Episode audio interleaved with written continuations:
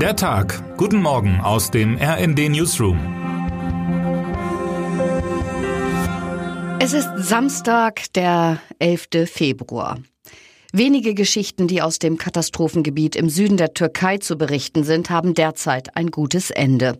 RND-Krisenreporter Can Meray war gestern umso glücklicher, dass er nach vielen Eindrücken des Leids und der Zerstörung in dem Erdbebengebiet nun auch einen Bericht mit glücklichem Ausgang aus dem Krisengebiet senden konnte.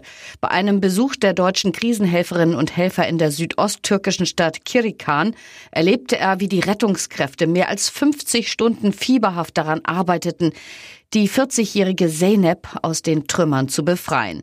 Insgesamt war die Frau mehr als 100 Stunden in den Überresten einer Ruine verschüttet.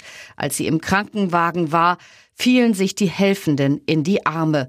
Vielen von ihnen kamen die Tränen, berichtet Mirai.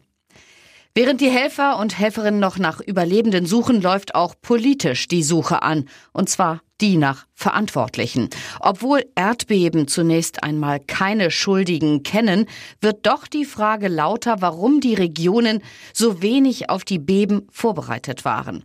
Theoretisch müsste man sagen, dass kaum ein Mensch hätte zu Schaden kommen müssen. Wir können mittlerweile so bauen, dass so eine Magnitude durchaus verkraftbar ist, sagte der Berliner Katastrophenforscher Martin Voss im RD-Interview. Eine Krise der ganz anderen Art hat RD-Chefautor Matthias Koch ausgemacht. Die Krise der Realität. Wie retten wir die Wahrheit im 21. Jahrhundert? Lange hat der Westen nur auf jene Verdrehungen und Erfindungen gestarrt, die aus Russland oder China kamen. Was aber, wenn nun auch noch die hochgelobten neuen KI-Systeme aus den USA anfangen zu halluzinieren, fragt Matthias Koch.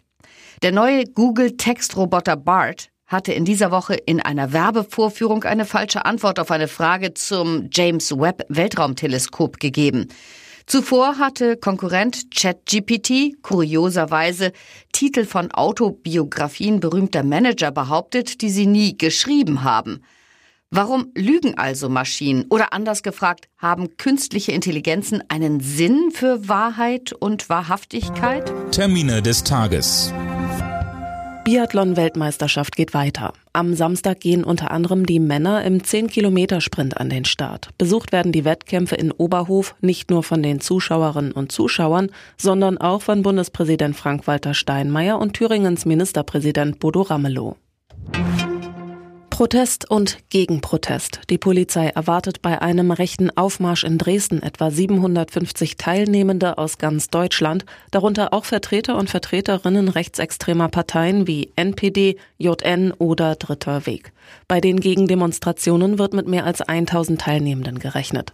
In Hamburg wollen Menschen ebenfalls demonstrieren. 3000 Teilnehmerinnen und Teilnehmer werden bei einer Demonstration gegen das iranische Regime erwartet. Wer heute wichtig wird.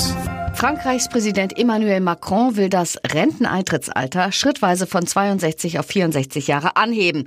Die großen Gewerkschaften haben deshalb für heute erneut zu Streik und Protest aufgerufen. Vor etwa zwei Wochen beteiligten sich an einem Aktionstag mehr als eine Million Menschen. Und jetzt wünschen wir Ihnen einen guten Start in den Tag. Text Dirk Schmaler, am Mikrofon Anna Löwer und Christiane Hampe. Mit rnd.de, der Webseite des Redaktionsnetzwerks Deutschland, halten wir Sie durchgehend auf dem neuesten Stand. Alle Artikel aus diesem Newsletter finden Sie immer auf rnd.de slash der Tag.